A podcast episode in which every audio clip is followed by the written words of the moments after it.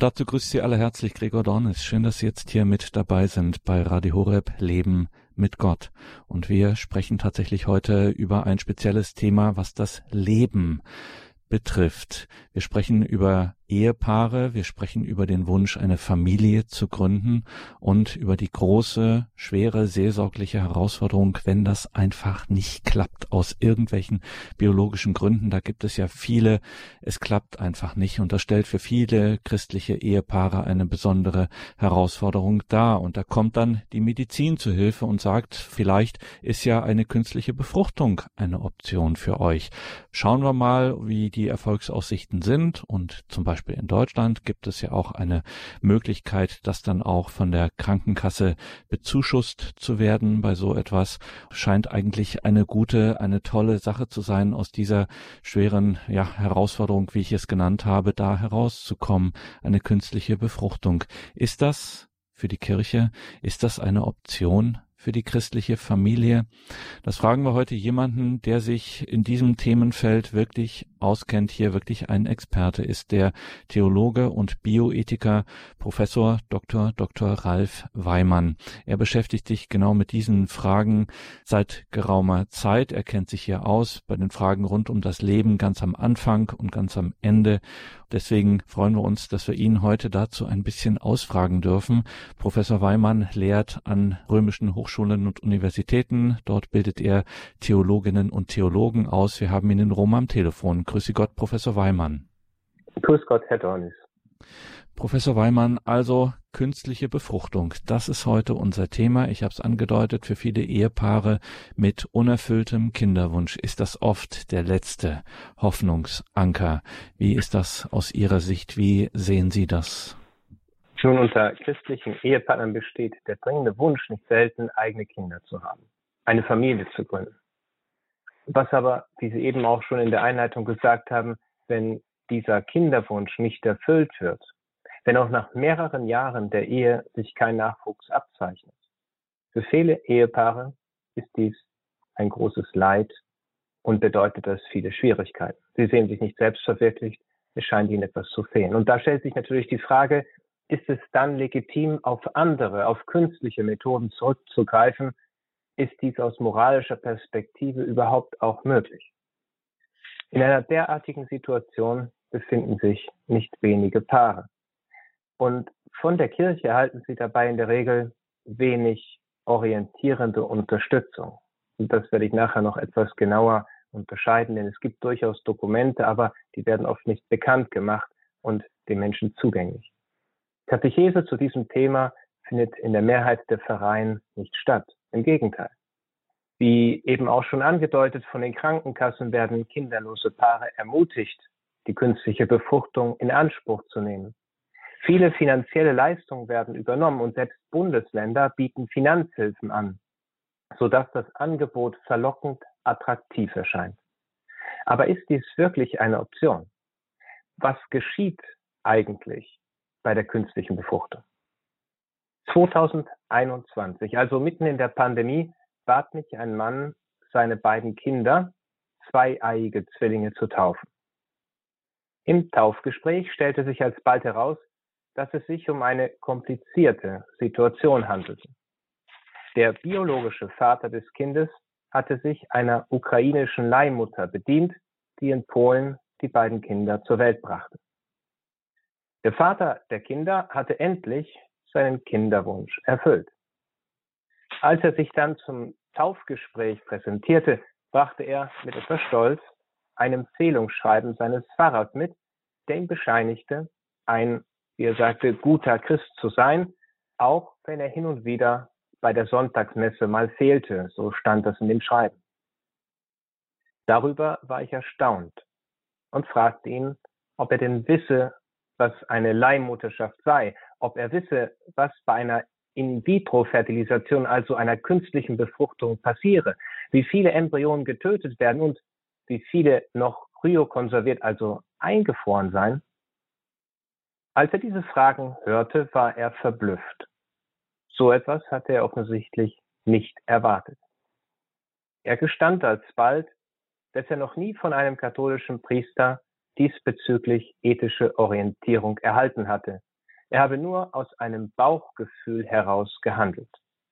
In diesem konkreten Fall gab er zu, dass noch circa zehn Embryonen in Kühlräumen in Kiew eingefroren lagerten, diese aber vermutlich, so sagte er, durch den Krieg inzwischen verloren gegangen seien.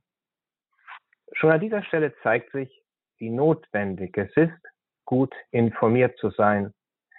Informiert zu sein über das, was wirklich bei einer künstlichen Befruchtung passiert.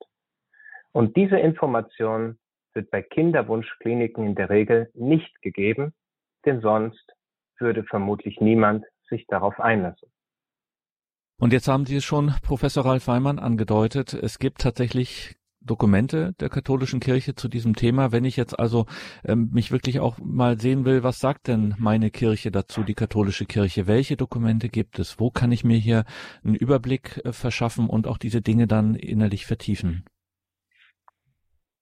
Wenn man nach substanziellen Antworten auf diese wichtigen Fragen, die Themen künstliche Befruchtung und so weiter, ähm, finden möchte und verhindern möchte, auch in den Strom unterschiedlicher Meinungen und Positionen zu geraten, dann gibt es sehr hilfreiche Dokumente, die das Lehramt der katholischen Kirche dazu herausgegeben hat.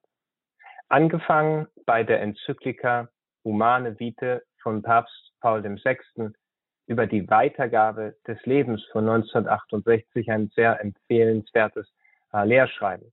Dann die beiden wichtigen Enzykliken von Papst Johannes Paul II., die Enzyklika Veritatis Splendor, wo der Papst zu grundlegenden Fragen der kirchlichen Morallehre die Position der Kirche darstellt und auch die Enzyklika Evangelium Vitae, also über den Wert und die Unantastbarkeit des menschlichen Lebens.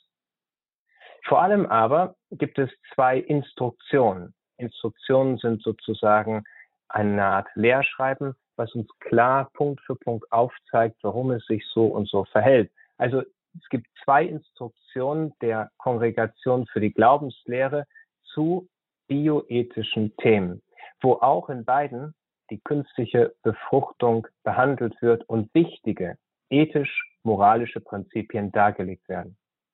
Dabei handelt es sich um die Instruktion Donum Vitae, also das Geschenk des Lebens, über die Achtung vor dem beginnenden menschlichen Leben und die Würde der Fortpflanzung.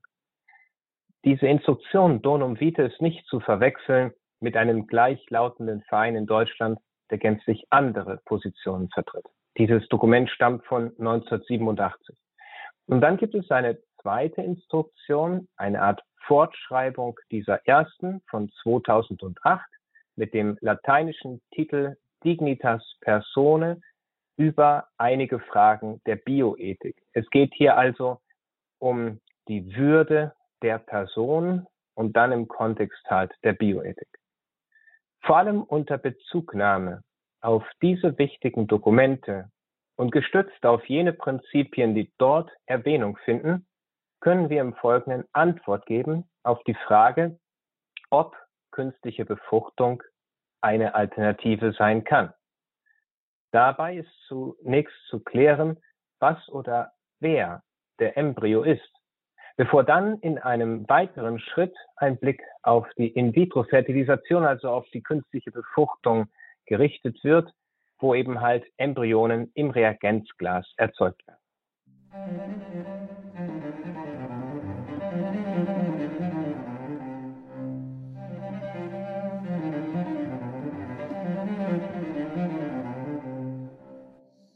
Künstliche Befruchtung. Ist das eine Option für die christliche Familie? Das fragen wir in dieser Sendung den römischen Bioethiker und Theologen Professor Dr. Dr. Ralf Weimann künstliche Befruchtung. Jetzt haben Sie, Professor Weimann, es schon angedeutet, wir müssen erstmal schauen, was ist eigentlich ein Embryo? Scheint eine naive Frage zu sein, ist es auch, aber mit dieser Frage steht und fällt unsere Problematik. Wie ist denn da die Sicht der katholischen Kirche im Hinblick auf diese Frage, was der Embryo ist? Hat sie da eine Sicht, die noch vereinbar ist mit dem Stand der Wissenschaft? Wie ist das? Nun, in der Tat hängt von der Frage, was der Embryo ist, alles weitere ab. Man kann nur dann sagen, wie jemand zu behandeln ist, wenn man weiß, um wen es sich handelt. Ganz einfach oder vielleicht sogar banal. Es gibt einen fundamentalen Unterschied zwischen einem Objekt und einem Subjekt. Ein Objekt, ein Gebrauchsgegenstand wird benutzt, während ein Subjekt nicht benutzt werden darf, weil es nicht dem Wesen und der Würde desselben entspricht. Ein ausrangierter Computer, der nicht mehr richtig funktioniert, wird entsorgt. Mit einem Menschen darf man nicht so verfahren. Ein Computer kann ausgeschlachtet, verändert oder verbessert werden. Der Umgang mit einem Mensch gestaltet sich grundsätzlich anders. Er ist Subjekt, nicht Objekt. Es ist erstaunlich, dass es zwar öffentliche Debatten über die Abtreibung und sogar das Recht dafür Werbung zu machen gibt, aber es finden keine öffentlichen Debatten über den Status des Embryos statt.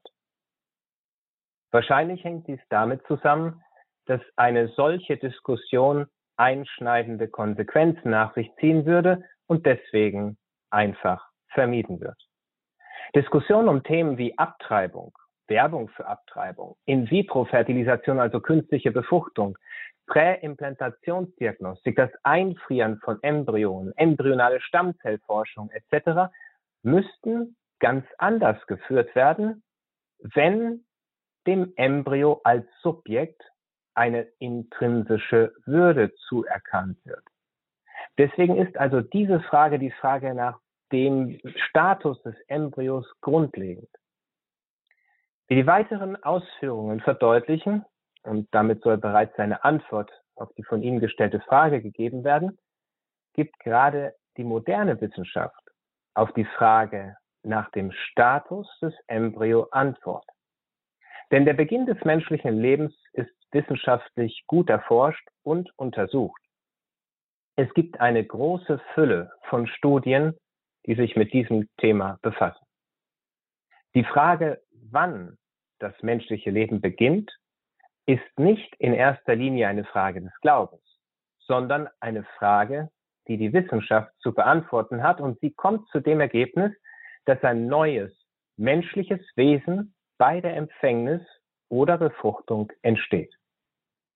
Dies ist von grundlegender Bedeutung vor allem für den Umgang mit Embryonen sowie für eine ethische Bewertung. Hier einige Fakten. Ein erster Punkt. Die Verschmelzung von Spermium und Eizelle ist der Beginn eines neuen Organismus. Dies lässt sich sehr deutlich und einfach von der Wissenschaft belegen. Zweitens. Der Lebenszyklus von Säugetieren beginnt, wenn ein Spermium in eine Einzelle eindringt. Ein dritter Punkt. Die Befruchtung ist der Prozess, bei dem sich männliche und weibliche haploide Gameten, also Spermien und Eizellen, vereinigen. Sie bilden ein genetisch unterschiedliches Individuum. Das heißt, es geht hier um ein Individuum, ein Wesen, ein Subjekt, das einzigartig ist. Wie die Präimplantationsdiagnostik verdeutlicht. Das ist eine Diagnostik, die man anwenden kann, wenn sich der Embryo im Reagenzglas befindet, dann lässt er sich bereits analysieren. Ist es in diesem Status bereits möglich, die Haar- und Augenfarbe, Geschlecht und vieles mehr festzustellen. Es ist bereits alles angelegt, wenn auch noch nicht alles entwickelt. Jetzt zeigt sich, dass die Technik und die Wissenschaft uns einen Schlüssel liefert und uns deutlich macht, dass im Embryo bereits alles grundgelegt ist, wenn auch noch nicht entwickelt. Demzufolge hat der Gesetzgeber, wenigstens in Deutschland, im sogenannten Embryonenschutzgesetz von 1990 definiert, und hier das Zitat aus dem Gesetz, als Embryo im Sinne dieses Gesetzes gilt bereits die befruchtete, entwicklungsfähige menschliche Eizelle vom Zeitpunkt der Kernverschmelzung an. Ende des Zitats. Damit hat der Gesetzgeber auf der einen Seite die wissenschaftlichen Fakten zur Kenntnis genommen. Die Konsequenzen, die daraus heute gezogen werden, sind anderer Art, aber darauf werden wir zu einem späteren Zeitpunkt noch einmal zu sprechen kommen. Nun könnte man, Professor Weimann, an der Stelle einwenden, dass wir ja klassischerweise in der Medizin so die Schwangerschaft in äh, drei Phasen einteilen, sogenannte Trimester. Könnte man ja auch sagen, dass sich der Mensch zum Menschen über diese Phasen hinweg entwickelt. Ähm, was würden Sie daraufhin sagen? Nun, die Entwicklung des Menschen wird von Wissenschaftlern in einzelne Stufen, wie Sie gerade sagten, in sogenannte Trimester eingeteilt, um diese einfacher und klarer beschreiben zu können. Und das entspricht der wissenschaftlichen Methode. Aber dies ändert nichts an der Tatsache, dass sich der Mensch nicht zum Menschen entwickelt, sondern dass er von der Befruchtung an Mensch ist. Embryologen wie Erich Blechschmidt haben dies anschaulich dokumentiert. Er macht deutlich, dass bei der sogenannten Ontogenese, also dem Prozess des organischen Wachstums eines individuellen Organismus, wie zum Beispiel ein Embryo, also bei dieser Ontogenese, lebendige Gestaltungen entstehen, die mehr als nur messbare Formveränderungen sind. Und er fügt dann hinzu, dass die Biologie nicht die Lehre vom Leben, sondern von Lebensäußerungen ist. Diese Aussagen sind grundlegend, bedürfen aber einer weiteren Erklärung und Vertiefung. Ontogenetisch, also der Prozess des organischen Wachstums, kann sich nur entwickeln, was im Wesen schon angelegt ist.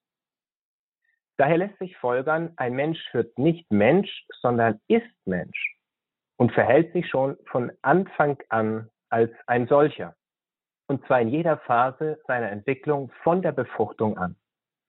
Die moderne Wissenschaft hat gezeigt, dass sich weder aus den Chromosomen noch aus den Genen, wie man fälschlicherweise oft sagt, die Entwicklung des Embryo erklären lässt.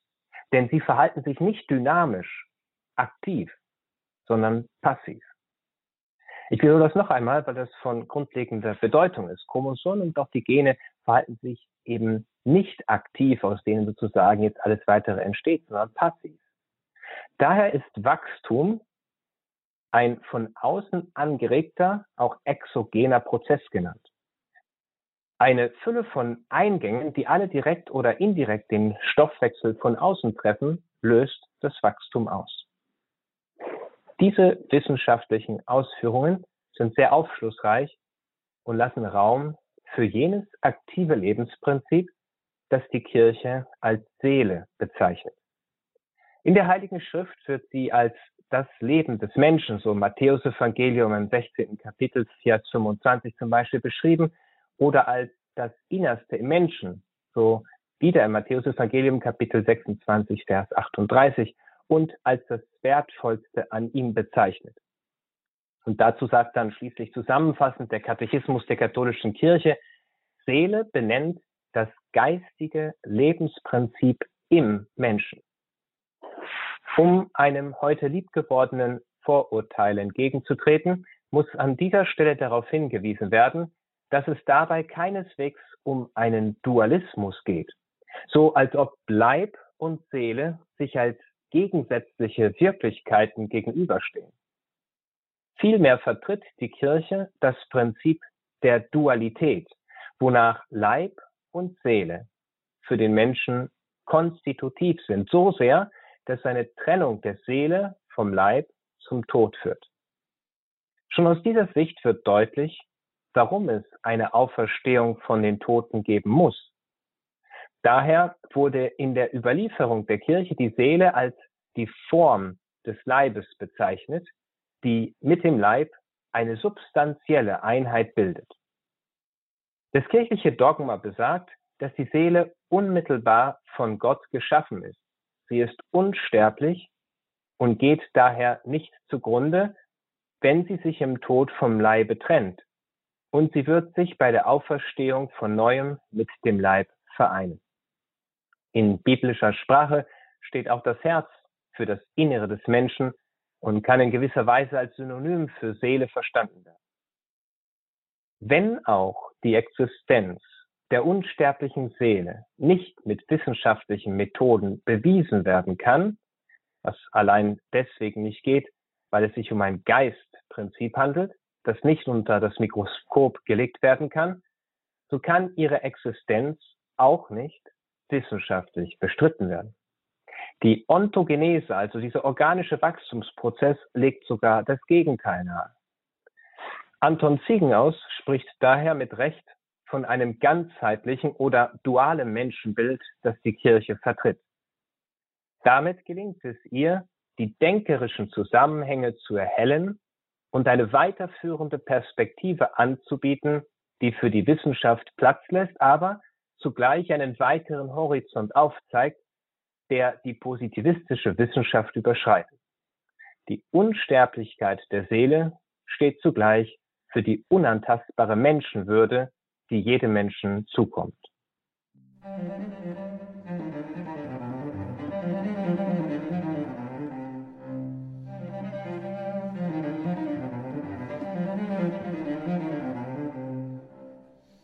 Künstliche Befruchtung. Ist das eine Option für die christliche Familie? Das fragen wir hier in dieser Sendung Professor Ralf Weimann aus Rom, den Theologen und Bioethiker Ralf Weimann. Also wir sind schon sehr weit vorangekommen. Professor Weimann, ich fasse mal zusammen. Also der Mensch entwickelt sich nicht zum Menschen, äh, zum Menschen hin, sondern er ist Mensch von Anfang an. Die Entwicklung wird nicht durch Gene oder Chromosomen angestoßen, sondern das wird von außen angestoßen, ein exogener Prozess, wie Sie gesagt haben. Und da sind wir an einem wichtigen Punkt angelangt, nämlich hier zeigt sich, dass es offensichtlich so ein Lebensprinzip geben muss. Die Kirche sagt Seele dazu. Und obwohl das wissenschaftlich gar nicht so umstritten ist, dass es so ein Lebensprinzip ist, tut man sich so im gesellschaftlichen Gespräch, Diskurs, wie das auch heißt, tut man sich schwer damit. Ähm, warum ist das so? Ist das äh, vielleicht deswegen so, weil irgendwie das zugrunde liegende Menschenbild nicht mehr ganz klar vor Augen ist? In der Tat sind unsere Ausführungen nun am Kern jener Problematik angelangt, die allen bioethischen Debatten zugrunde liegt. Das Menschenbild. Es ist festzustellen, dass es eine Abkehr vom christlichen oder, so wie eben gesagt, dualem Menschenbild, also der Einheit von Leib und Seele, ähm, gibt. Und das hat nicht selten dazu geführt, den Menschen entweder auf die Materie, Funktion, Qualität oder andere Attribute zu reduzieren. Doch entsteht eben auf diese Weise ein Dualismus, durch den der Mensch seiner Würde verlustig geht und eben nicht mehr beide Dimensionen zusammenfinden, nämlich das Geistprinzip, die Seele und der Leib, der Körper. Und in der Folge wird dann alles weitere zum Spielball der Willkür. Hier zeigt sich eine höchst problematische Entwicklung, denn wenn unverhandelbare Prinzipien verhandelbar werden, dann ist die Würde des Menschen antastbar. Die großen Ideologien des vergangenen Jahrhunderts, sei es der Kommunismus, Faschismus oder Nationalsozialismus, haben den Menschen auf gewisse Funktionen, zum Beispiel das Proletariat im Kommunismus oder die Materie, der Rassismus und Nationalsozialismus reduziert. Es war immer eine Reduktion. Man hat nicht mehr beides zusammengesehen. Die Größe des Menschen, die mit diesem Geistprinzip zusammenhängt, das jeder Mensch hat und dann eben halt auch sein Leid. Und damit konnten und wollten sie nicht die unantastbare Würde eines jeden Menschen garantieren.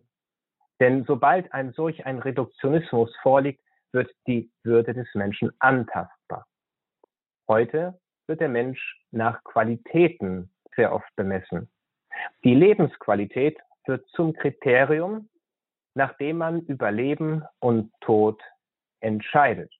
Stichwort Euthanasie am Ende des Lebens oder Stichwort Abtreibung am Anfang des Lebens. Wenn ein Kind die Lebensqualität einschränkt, dann kann die Abtreibung durchaus eine Möglichkeit darstellen. So eine gängige Auffassung in vielen Teilen der heutigen Gesellschaft. Und hier zeigt sich die Problematik des Menschenbildes, die Sie gerade angesprochen haben. Das Menschenbild ist der springende Punkt und müsste von Politik und Gesellschaft dringend thematisiert werden, um die unantastbare Würde eines jeden Menschen zu garantieren. Und da sind wir schließlich bei der Frage, was jetzt die Kirche dazu sagt. Wir sind in dieser Sendung, wo es uns um die künstliche Befruchtung geht. Professor Weimann am Anfang des Lebens beim Embryo. Was sagt denn jetzt die Kirche konkret dazu? Worauf stützt sie ihre Aussagen, die Kirche ihre Aussagen, die sie durch das Lehramt zu dieser Frage zum Status des Embryos macht?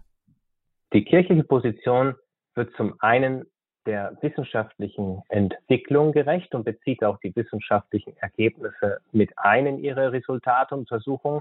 Zum anderen verweist sie stets auf die Anthropologie, also auf das Menschenbild. Und sie fordert, dass der Mensch als Mensch mit seiner unantastbaren Würde im Mittelpunkt steht. Ausgehend von dieser grundlegenden Entscheidung, also gestützt zum einen auf ein Menschenbild, was dem Menschen als Menschen gerecht wird, zum anderen auf die wissenschaftlichen Ergebnisse, haben zwei wichtige Dokumente, die bereits schon genannt wurden, zu diesen bioethischen Themen Aufschluss gegeben, was die Kirche zum Embryo, zum Status des Embryos sagt. Und hier muss ich noch einmal Bezug nehmen auf die Instruktion Donum Vitae von 1987 und Dignitas Persone von 2008. Im Jahr 1987, also diese erste Instruktion, da war die Wissenschaft noch nicht in der Lage, ein abschließendes Urteil über den Status des Embryo zu fällen. So formulierte das Lehramt der Kirche vorsichtig im Hinblick auf den Status des Embryo, ich zitiere, da er als Person behandelt werden muss, muss der Embryo im Maß des Möglichen wie jedes andere menschliche Wesen im Rahmen der medizinischen Betreuung auch in seiner Integrität verteidigt, versorgt und geheilt werden. Ende des Zitats. Das ist, wie gesagt, der Stand von 1987 gewesen.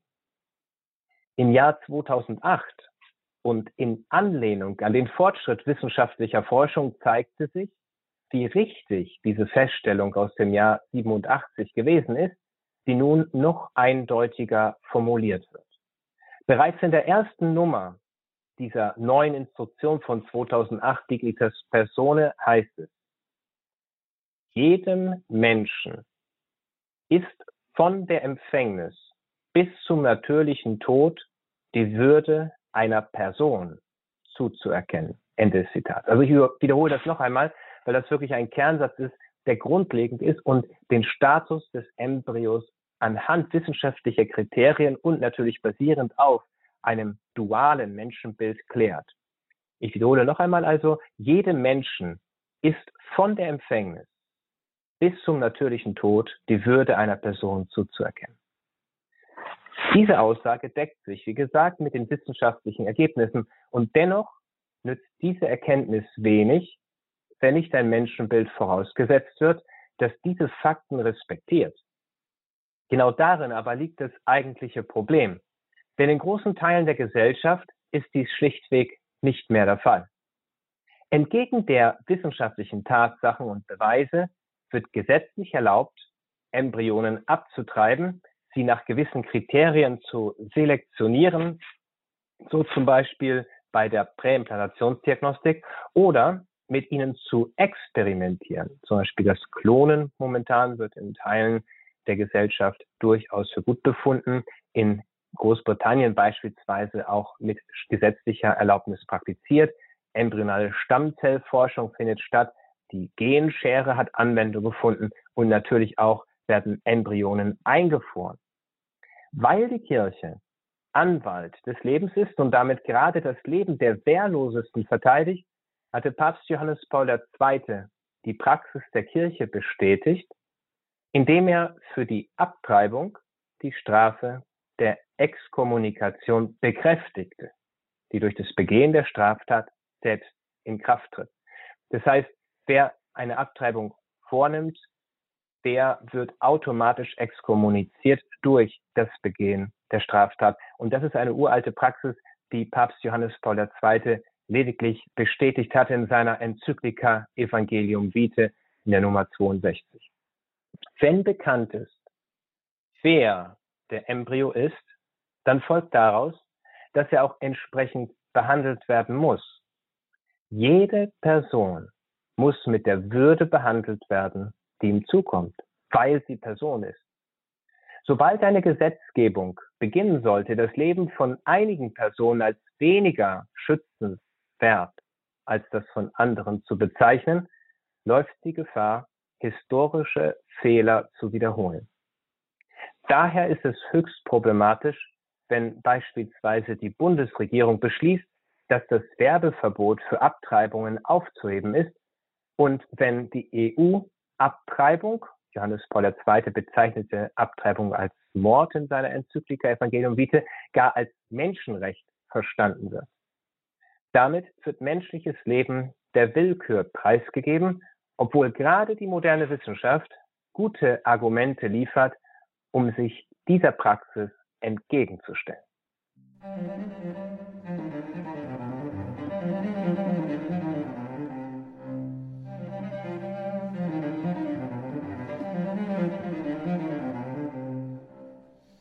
Künstliche Befruchtung, ist das eine Option für christliche Ehepaare, für die christliche Familie?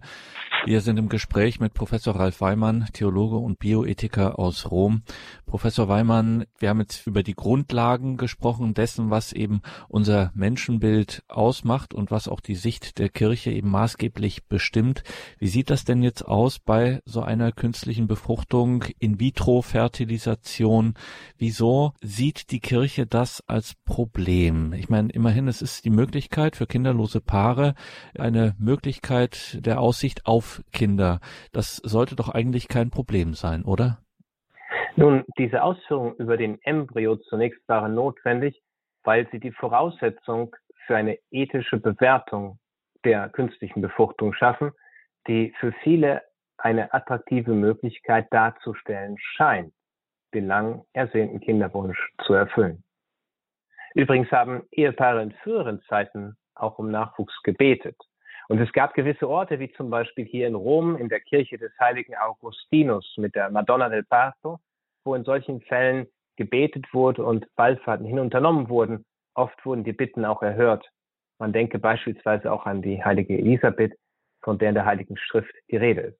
Aber heute vertraut man mehr der Wissenschaft und wendet sich an sogenannte Kinderwunschzentren, die in der Tat effektive Abhilfe versprechen. Es werden, um eins dieser Kinderwunschzentren zu zitieren, Möglichkeiten der Therapie unter Einbeziehung der neuesten wissenschaftlichen Erkenntnisse angeboten und dazu eine persönlich zugeschnittene Therapieform, in die auch die eigenen Wünsche und Vorstellungen einfließen. So wird es oft dargestellt. Das heißt, diese Kinderwunschzentren sprechen hier von einer Therapie. Und dies klingt auf den ersten Blick wie eine wirkliche Alternative.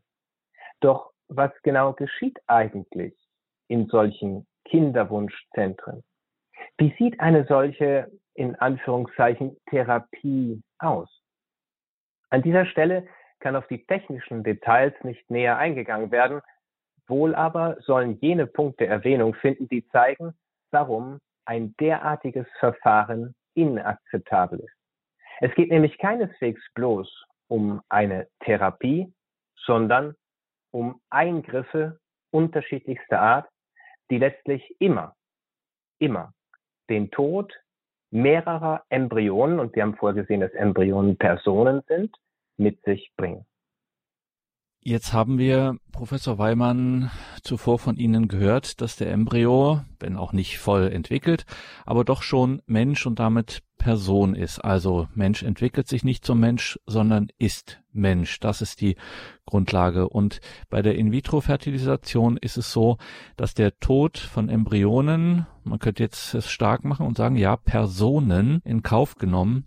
Ähm, können Sie das etwas genauer erklären, wie verläuft denn jetzt diese Therapie in Anführungszeichen, wie sie von Kinderwunschzentren, Kinderwunschkliniken bezeichnet wird? Nun, nach eingänglicher Beratung, so heißt es immer, und verschiedenen Gesprächen, in denen auch die Kostenfrage nicht selten eine Rolle spielt, muss sich die Frau, sollte sie sich dafür entscheiden, zunächst einer Hormonbehandlung unterziehen. Das ist der erste Schritt. Die Dosierung wird gewöhnlich individuell vorgenommen. Hormone steuern die Produktion der Eizellen in den Eierstöcken, lösen also den Eisprung aus und unterstützen die Einnistung des Embryos. Das geschieht alles durch Hormone. Durch eine hormonelle Stimulation soll nun das Heranreifen mehrerer Eizellen bewirkt werden. Denn für die künstliche Befruchtung ist eine größere Anzahl von Eizellen notwendig. Das wird gleich noch erklärt, warum das so ist. Sowohl die Hormonbehandlung als auch die Eizellentnahme sind mit Risiken für die Frau verbunden. Eine mögliche Nebenwirkung der Hormonbehandlung ist das ovarielle Hyperstimulationssyndrom. Das heißt, es kann zu einer Überstimulation kommen, indem eben halt nicht die richtige Dosierung gefunden wurde, was dann entsprechend sich auf die Frau, ihre Psyche und Gesundheit auswirkt. Schließlich werden die Eizellen, es werden dann, wie gesagt, mehrere produziert durch eine stärkere Hormonbehandlung unter Narkose aus den Follikeln des Eierstocks der Frau abgesaugt. Das geschieht, wie gesagt, unter Narkose. Die Entnahme der Spermien erfolgt in der Regel durch Masturbation, von welcher der Katechismus der katholischen Kirche sagt, und hier zitiere ich kurz die Nummer 2352, Masturbation ist ein, eine in sich schwere, ordnungswidrige Handlung. Ende Zitat. Also der Katechismus bezeichnet Masturbation als schwere Sünde. Nun, die mit der künstlichen Befruchtung verbundenen Prozeduren bleiben nicht ohne Auswirkungen auf die Paare. Professor Manfred Spieker hat in einer Studie dargelegt, wie sehr die Beziehungsfähigkeit der Ehepaare darunter leidet, sodass die Scheidungsrate bei Ehepaaren, die sich der künstlichen Befruchtung unterziehen, mehr als doppelt so hoch ist wie bei anderen Ehepaaren.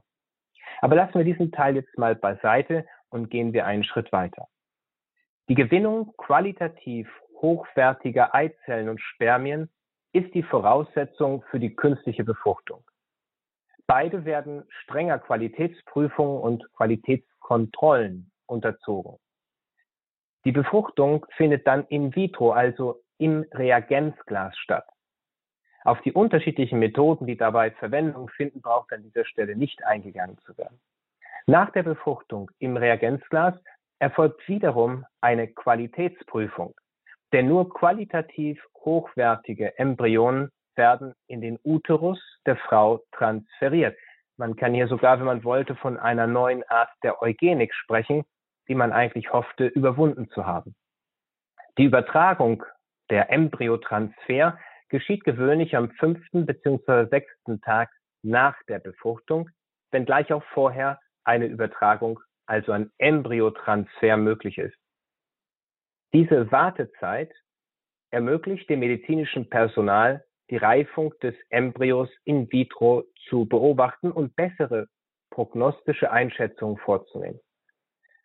Auch dies führt zu einem höheren Verbrauch von Embryonen, denn je später der Transfer stattfindet, umso höher die Verlustrate. Überzählige Embryonen werden in der Regel in Deutschland eingefroren und bei der In-vitro-Fertilisation werden in Deutschland im Schnitt zwei Embryonen pro Zyklus verwendet. Und wie gesagt, der Rest wird kryokonserviert, also eingefroren, ein weiteres großes Problem. Nachdem zuvor dargelegt wurde, wer der Embryo ist, wird an dieser Stelle deutlich, warum die Kirche diese Verfahren als moralisch verwerflich verurteilt, denn sie implizieren immer die willentliche Beseitigung von Embryonen. Der Mensch zu Beginn seines Lebens wird zum Nichtmenschen, zum Zellhaufen deklariert, um derartige unmoralische Praktiken zu legitimieren. Die Kongregation für die Glaubenslehre stellt fest, dass die Zahl der geopferten Embryonen sehr hoch ist. Die Kongregation spricht von mehr als 80 Prozent, um Klartext zu sprechen. Wenn zwei Embryonen in den Uterus implantiert werden, dann gehen acht im Schnitt dabei verloren. Bei Anwendung der Präimplantationsdiagnostik sind es im Schnitt gar 33. Daher bezeichnet die Glaubenskongregation dieses Verfahren an sich als, ich zitiere hier, unvereinbar mit der Achtung, die den menschlichen Embryonen geschuldet ist.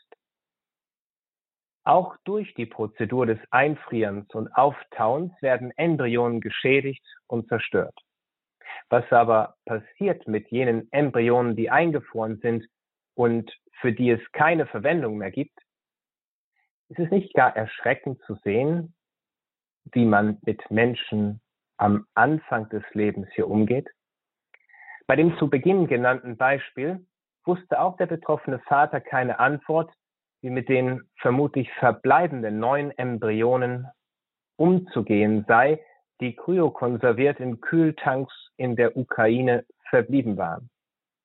Gewöhnlich gibt es eine Halbwertszeit für eingefrorene Embryonen von mehr oder weniger zehn Jahren. Dazu kommen Mietkosten, die jeden Monat zu begleichen sind.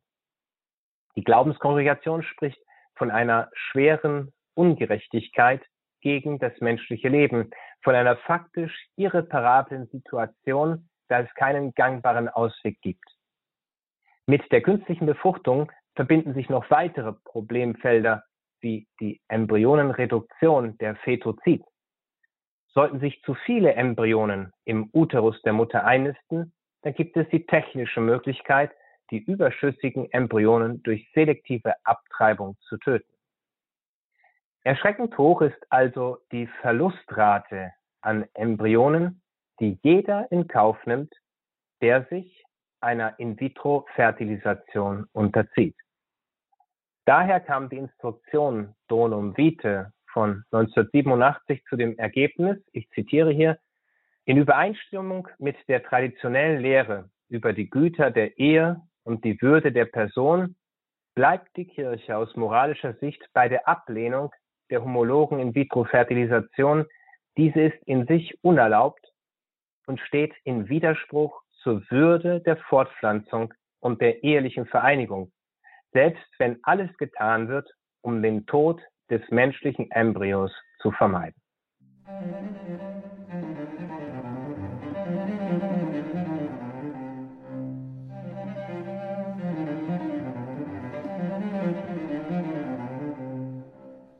Künstliche Befruchtung eine Option für christliche Paare? Fragezeichen.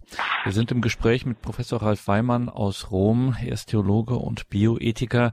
Das waren starke Worte, die wir jetzt von Ihnen gehört haben aus dieser Instruktion Donum Vitae der Glaubenskongregation von 1987. Muss jetzt eine, ja, ernste Frage stellen, die natürlich auch äh, katholische Paare dann äh, bewegt, wenn die Abtreibung von der Kirche, wie Sie es gesagt haben hier in dieser Sendung, wenn die Abtreibung mit der Strafe der Exkommunikation belegt wird. Wie ist denn das jetzt mit dieser In-vitro-Fertilisation, dieser künstlichen Befruchtung im Reagenzglas, die, wie wir von Ihnen gehört haben, ja immer auch die Abtreibung mehrerer Embryonen mit sich bringt? Droht da auch die Exkommunikation? Zunächst einmal gilt es festzuhalten, dass die Verwendung dieser Technik in der Tat schwer sündhaft ist. Mehr noch. Der neue Kanon oder veränderte Kanon des Kirchenrechts nach der Strafrechtsreform, die im Dezember 2021 in Kraft getreten ist, der Kanon also des Kirchenrechts 1397 Paragraph 2 sagt im Hinblick auf die Abtreibung, ich zitiere hier kurz, seine Abtreibung vornimmt zieht sich mit erfolgter Ausführung die Tatstrafe der Exkommunikation zu sich. Und diese Nummer wurde, wie bereits zuvor erwähnt, durch Papst Johannes Paul II. bekräftigt an verschiedenen Stellen.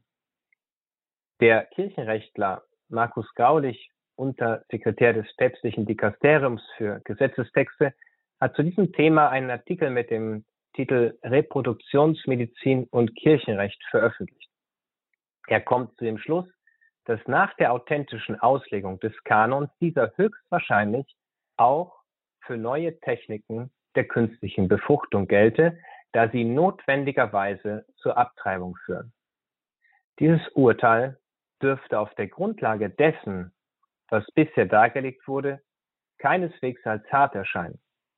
Auf diese Weise wird die Kirche zum Anwalt für das Leben und verteidigt die unantastbare Würde des Menschen zu Beginn seines Lebens.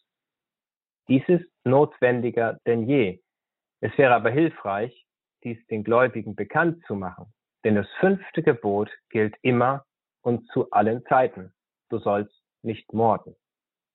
Die Instruktion Dignitas Persone hebt noch weitere Aspekte hervor, die dieses weite Feld abrunden und zusätzlich Orientierung bieten.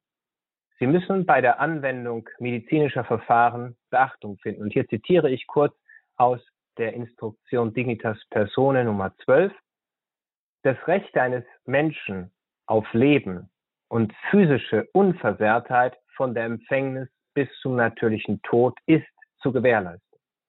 Die Einheit der Ehe, welche die gegenseitige Achtung des Rechtes der Eheleute einschließt, dass der eine nur durch den anderen Vater oder Mutter wird und schließlich die eigentlich menschlichen Werte der Geschlechtlichkeit, die erfordern, dass die Zeugung einer menschlichen Person als Frucht des spezifisch ehelichen Aktes der Liebe zwischen den Eheleuten angestrebt werden muss, ist einzuhalten.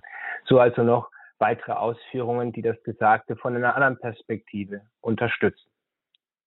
Die Kirche, Professor Weimann, versteht sich also, Sie haben es so formuliert, als Anwalt des Lebens. Sie tritt für das menschliche Leben ein. Wenn wir jetzt hier über diese Frage gesprochen haben in dieser Sendung, ob die künstliche Befruchtung eine Option für christliche Familien sind, äh, könnte man eigentlich nach dem, was wir hier heute von Ihnen gehört haben, sagen, dass der Anspruch der Kirche, der kirchlichen Lehrverkündigung zu dieser Frage tatsächlich ein allgemeiner ist. Das heißt, er gilt nicht nur für für Christen, sondern er gilt für alle. Kann man also sagen, dass die In-vitro-Fertilisation, die künstliche Befruchtung nicht nur für Christen, sondern im Grunde für alle Menschen unannehmbar sein müsste, damit Ehe und Familie äh, zur Keimzelle der Gesellschaft, wie das genannt wird, werden und ja, nicht zum Ort, wo Leben zur Disposition steht.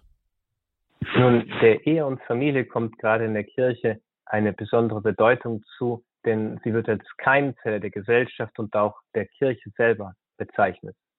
Wie die bisherigen Ausführungen deutlich gemacht haben, ist hier aber eine weitere Ebene von grundlegender Bedeutung. Denn Ehe und Familie müssen geschützt und verteidigt werden, vor allem gegen eine Kultur, die den Menschen zum Objekt degradiert. Und das scheint mir das Hauptproblem zu sein in unserer heutigen Zeit. Im Gegensatz dazu versteht die Kirche den Menschen als Subjekt und selber ist sie Anwältin des Lebens. Und das hatte Papst Johannes Paul II. immer wieder betont. Er hatte sich besonders stark gemacht, um diese Aspekte herauszuheben. Dies wird aber nur gelingen, wenn der Wert und die Würde eines jeden Menschen von der natürlichen Empfängnis bis zum natürlichen Tod anerkannt, geschützt und geachtet wird. Wenn die katholische Kirche die künstliche Befruchtung ablehnt und sie als schwerwiegende moralische Ungerechtigkeit bezeichnet, dann tut sie dies aus gutem Grund, denn damit verbindet sich großes Unrecht gegen das Leben. Nicht der Zweck heiligt die Mittel, wie Niccolò Machiavelli sagte, sondern weil das Leben von Gott her geheiligt ist, ist es unantastbar. Die spiegelt sich vornehmlich im Konzept der Seele wider, die von der Befruchtung an als geistiges Lebensprinzip vorhanden und jedem Menschen zu eigen ist. Bei der künstlichen Befruchtung wird notwendigerweise der Tod von Embryonen in Kauf genommen, weshalb sie schwer unmoralisch ist. Anstelle Werbung für die Abtreibung zu erlauben, wäre es notwendig aufzuzeigen, wie jenen Menschen zu helfen ist, die im Unwissen um diese Fakten, die wir jetzt gehört haben in dieser Sendung, sich der künstlichen Befruchtung unterzogen haben. Es gibt hier Wege der Umkehr und Wiedergutmachung, die allerdings Reue und Umkehr voraussetzen, vor allem auf dem Hintergrund der schweren Sünden gegen das Leben, die begangen wurden. Papst Johannes Paul II. hatte dies in seinem Lehrschreiben über den Wert und die Unantastbarkeit des menschlichen Lebens treffend zum Ausdruck gebracht. Er formulierte, und mit diesem Wort möchte ich schließen, jeder Mensch ist aufgrund des Geheimnisses vom fleischgewordenen Wort Gottes der mütterlichen Sorge der Kirche anvertraut. Darum muss jede Bedrohung der Würde und des Lebens des Menschen eine Reaktion im Herzen der Kirche auslösen. Sie muss sie im Zentrum ihres Glaubens an die erlösende Menschwerdung des Gottessohnes treffen. Sie muss sie mit einbeziehen in ihren Auftrag, in der ganzen Welt und allen Geschöpfen das Evangelium vom Leben zu verkünden.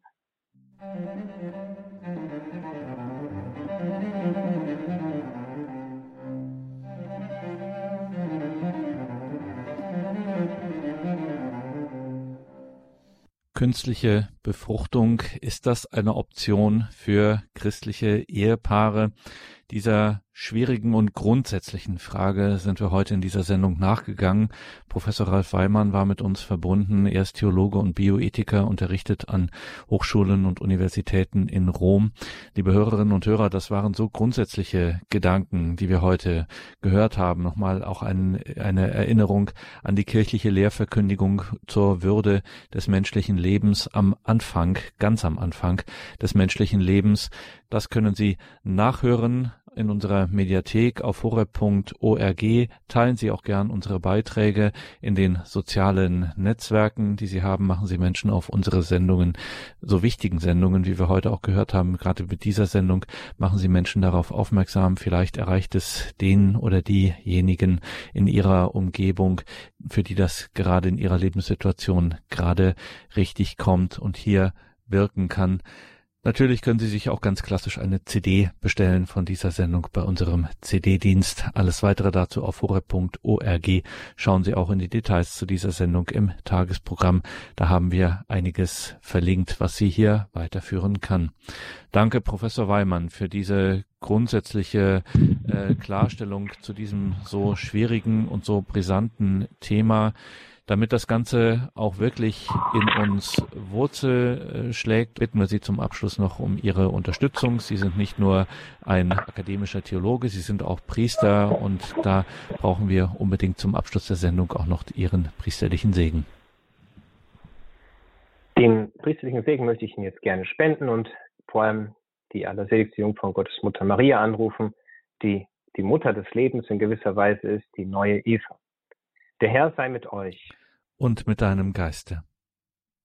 Auf die Fürsprache der allerseligsten Jungfrau Gottesmutter Maria und aller Engel und Heiligen. Segne sie und alle, die mit uns über Radio verbunden sind, der allmächtige und der barmherzige Gott, der Vater und der Sohn und der Heilige Geist. Amen. Amen. Gelobt sei Jesus Christus. In Ewigkeit. Amen. Danke, Professor Weimann. Danke Ihnen, liebe Hörerinnen und Hörer. Es verabschiedet sich Ihr Gregor Dornis.